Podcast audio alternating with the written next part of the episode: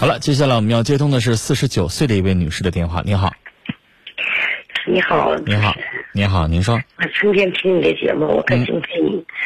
我就遇到这么个错误的那个大祸，这个儿子吧，成天整天好酗酒，嗯。嗯，我也管不了他。嗯。前一段时间因为喝酒，吃了喝，喝了唱，唱完再吃，嗯。完了然后开车开的挺快的，就是酒驾了，把人家给撞了。啊嗯，完了然后吧，嗯，就跑了。我不知道头一天，啊等第二天他跟我说，他说的妈妈，你去上那个公安局去看看，人家报没报警？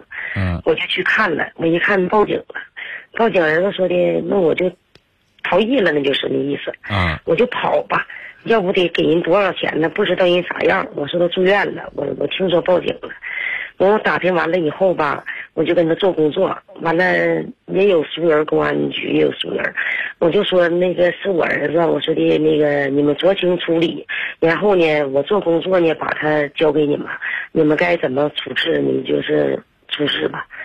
要不的就是罪上加罪了。我做的的工作，他叫跑我就没让跑。我说你看了犯了错误吧，你应该敢于面对，得承担这个责任。那你说好好的人家你给撞倒了，你因为你因为还不是什么大事儿，是吧？不是说说人已经致命了，就是创伤了，你就赶快承担呗。就是啊，嗯完了那个也挺严重的，现在已经都花几万块钱了，五六万了。嗯，嗯，给腿都骨折了，撞的挺、也挺算挺重的。赔了人家多少钱呀？嗯，还没没结束呢，我就给拿了点儿，啊，拿到一万多块钱。那你得接着接着，还有后续呢。嗯，还有后续，也最少也得个五六万块钱吧。那他有没有吸收教训啊？嗯，好像没啥教训，要不是刚才我跟导播说呢，我说的吧，完了拘留十五天，行行政拘留十五天，嗯。十五天吧，我也去看他了，我也跟他说了，朋友啥去看他，我说儿子，你再别喝酒了，你就因为这一个酒字，你就贪酒，酿成这么大的悲剧，然后吧，我说你出来你能不能改呀？妈妈，你说寡妇舍业，她也没有父亲了，十十多年了，嗯。我说的你找妈妈也挺不容易的，给你带孩子，她还离婚了，而且。啊我说妈妈挺不容易的，我说你回来吧，花两个钱儿，敢于承担这个错误，敢于面对，咱们给人治病。我说然后吧，你出来你再别喝酒了，你就改吧，让妈省点心。错误是人犯的，也是人改的，说的可好可好的了。妈，我再不喝了，我再不气你了，让人省心了。等出来就不是那样了。直到现在十来天了，出来十五天嗯行政拘留，还继续喝，我就挺难受的。哎呀，那能不难受吗？你这儿子一点也不懂事儿啊！你这边这后事儿还没给他处理完呢，是不是啊？还没完事儿呢，人家是不是要追究更大的责任还不知道呢？现在又喝上了，嗯，成天在家哭啊，我觉得这个对他来说好像罚的有点轻似的，是不是啊？拘留再多两天儿吧。他再多两天就是刑拘了。但是您知道吗？我说的是气话，因为拘这十几天啊，对你儿子好像不好干啥似的，嗯嗯，他是，一点儿没往心里去呀、嗯，这孩子有点好像傻不傻尖不尖你。要是不喝酒吧，说话唠嗑还挺挺人家你说喝挺逗的，非喝那个酒干啥呢？喝点酒就不服天朝管。都什么人跟他喝？嗯，我说话不好听啊，我就好说他狐朋狗友。我就没一个好朋友，没有一个是真正正经人吧？对他这次住进去都谁管他了？谁都没管他，就是买点吃的，买点抽的去给他送进去，就算完事儿了。呼哈的一天，我说的儿子呀，不是，就这些喝的这些朋友有啥用呢？没有好朋友，我就说狐朋狗友。妈，我的不是，你说你正经说是朋友吧，一个月聚一次也就行了，用不着天天喝吧？嗯，天天喝自己多少正事儿都给耽误了呀。就是然后身体要不要了？现在多大年纪他？他今年二十七，二十七岁，天天这么喝下去的话，那肝儿早晚是个事儿。嗯，现在吧，他有时候就像天天都已经已经惹这么大事儿了，那不喝酒能肇事逃逸吗？能发生这事儿吗？嗯那还没长心，你说？我跟您说，拘他十五天都算轻的。嗯首先他是酒后吧，而且是不是已经严重到醉酒了？醉酒驾车本身就应该行政拘留，然后把人撞了之后他还逃逸，按理来说，我跟您说他就应该像当年的高晓松一样拘他半年。对，您高晓松人家没逃逸，对吧？人家只是说这个醉酒驾车，人家这个警察检查把他检查到他头上了，对吧？人家还没逃逸，人家判了半年。那你家儿子要是严格追究起来的话，再加上逃逸的话，那可不也得半年以上吧？够刑拘了，那就对，对不对？但是阿姨，我跟您说，您呢心疼他，我理解，咱也不舍得儿子上里边待半年去。那个这么说吧，嗯这个呃这么说，我就吧现在吧后悔了，给他整出来。后悔了。要真半年的话，时间还可以，嗯也不算长。这事儿呢也没咋地，但是你看人高晓松当时又向社会忏悔，然后出来了之后，人家重新的哈形象也都正面了，各个方面什么的。那您家儿子一点不受经验呢？嗯，这孩子完蛋活。我就说难听的，就打得轻，是不是？嗯，那完，这膀大腰圆的，你说，他一喝酒，有时候来像像变态似的。你要知道，二十七岁，如果这个时候就这么一直下去的话，人生就完了。完了，我看着孩子身体也完了。他这么成天这么喝，第二天就得五迷三道的吧？第二天也不是特别清醒吧？人一宿醉之后，第二天早上起来可不头晕晕的呗？那还能干啥好活了？哎呀，干了，瞅着那样还挺好的呢，瞅着。他干现在干什么工作呢？他现在就给人别人家吧开车送货。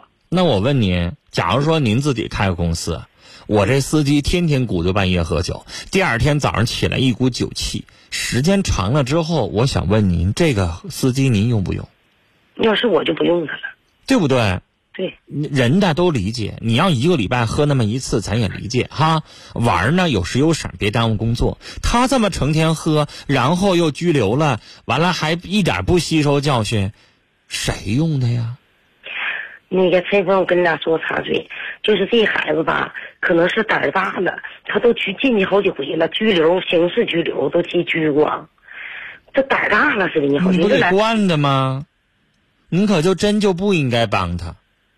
赶明我真后悔了，我得你让他吧，就是咱也控制。你要说住几年吧，那事儿太大。这半年，我觉得真是不长不短。嗯，是不是啊？真吸收个教训，而且呢，他有点啥，没吃过啥大亏似的。你明白吗？就他那帮狐朋狗友啊，啥时候要有个谁要是背后给他一刀或者怎么地的，我说那刀不是真捅啊，我的意思说背后背叛他了或者怎么地的话，他可能也警醒了，也不跟他们喝了。那人不就是吗？自己喝不起来，对是不是啊？不就这帮人架拢吗？架拢，嗯嗯，成天在一块儿没事儿老喝酒的，能是啥好人呢？嗯，不是啥好，那不都游手好闲的吗？嗯嗯，您的的儿子呢？就现在这个时候，二十七岁，您现在还有点精力。等到您再过十年，你家孩子大了，然后您自己岁数大了，你想说，你想管也管不动了。现在我都管不了他了，现在呢，他还能最起码呢，还还得让着点你，你起码给他照顾孩子。然后呢，您现在呢，年纪呢还没到五十岁呢。我的意思说，你这儿子你得狠一点的教训他了。然后，要不然的话，还这样的话，我觉得你也跟他划清点界限。这儿子以后就往流氓发展嘛，这不是？嗯，现在都已经进好几次了，也不当回事儿了，进嗯进进这看守所都都已经成家常便饭了。你说那还是好孩子吗？不是好孩子了，是不是啊？嗯那能行吗？你说你就他这样的人家一打听要二婚的话，谁敢跟他呀？跟着呢，现在又找一个人也能的呀，又找一个，呦找一个吧，你说跟人处的呀，人这个女的呢，我说你别跟他过了，他这种人你跟他过干啥还遭罪？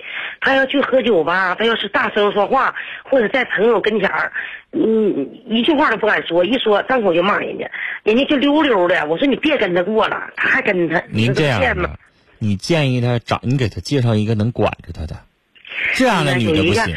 他们那个陈峰老师又插嘴了，他们那个给介绍一个，他这个朋友是好朋友，比他大四五岁吧，他这哥们儿。啊。也是生意的人，啊。给他介绍一个，他说姨，你看这个能管住他，啊。那个吧形象还不好，就现在跟他俩在一起那个同居我不，在乎什么形象不形象，您这儿子，您现在呢，有的时候毕竟你是妈，管他，有的时候他也不听，他要犯起浑来呢，你又心软。您找一个能能降住他的，人都说一物降一物是吧？嗯有那个女的呀，她就特别有张张那种。嗯啊，一张嘴跟跟男的，因为你知道女的有的时候跟男的撕不起来之后，她咋地，她也是个老爷们儿，他也不能真给人家女的下死手。就有的女的真敢上去挠他去，嗯你找一个能降住他的。你这个蔫蔫的，以后得惯他成啥样啊？就是吧，他们得接受这个真能啊想出的，说话嘎嘎的。那行，你就认准这个了，你说行啥呀？他就说的，我跟他不自由。我说儿子呀，我就让你不自由你再自由你就完了，对呗你就得找个让他不自由的。所以呢，你想招儿想招儿就让这女的没事上你们家就来吃饭来，没事呢就让她接触你家孩子，接触的是你家孙子吧，是吧？没事让她接触他的孩子，然后呢你就创造他，让他躲他都躲不了，明白吗？一来二去的，我我看他到底咋办。人家把家把你家孩子给你照顾上了，然后呢，没事也来了，就把他降住。您就创造这个空间，你就创造他们俩在一起的机会，好不好？没啥事就给他打电话，就让他回来，然后呢，就创造让他们俩在一起的机会相处，让这个女孩最终呢能够跟这个你家儿子看对眼了。他要是爱上了，他能降服他，这样的话您老啊就能省老大劲儿了。人有的时候啊就这样。一物降一物，你让他能够知道个怕的，或者他也真正喜欢上了，他成天老这么自由、这么流氓习气下去的话，完了，您老人家以后就得操碎了心。这儿子趁着二十七岁赶快管一管，得让他有教训啊，得让他受到相应的惩罚。二一个让他有一个人能够服，然后他能够稍微走点正道啊。跟您聊到这儿。大家呢，对于这位阿姨的孩子哈，二十七岁的儿子，开始现在就动不动的就老进巴黎子了，咋整？大家有啥这个好一点的这个建议的话，给他也出一出。欢迎您稍后继续来听节目。听友松说，都说养儿才知父母恩，这儿子咋这么没人性呢？啊，都这么堕落不知进取。都说流氓不可怕，就怕流氓有文化。这话说的。有一位听友不愿意了，他这个字儿第二个字儿是硕吗？横硕赋诗是吗？如果我念错的话，标注一下，因为这个字儿比较少见。他说：“你别坑人家姑娘了！”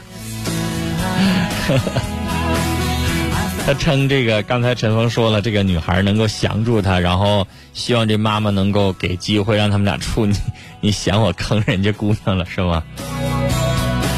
那咋整啊？那谁都是这样啊！谁要给你打电话，或者是你哪个朋友找你出主意，你肯定也是以他的利益为主啊，是吧？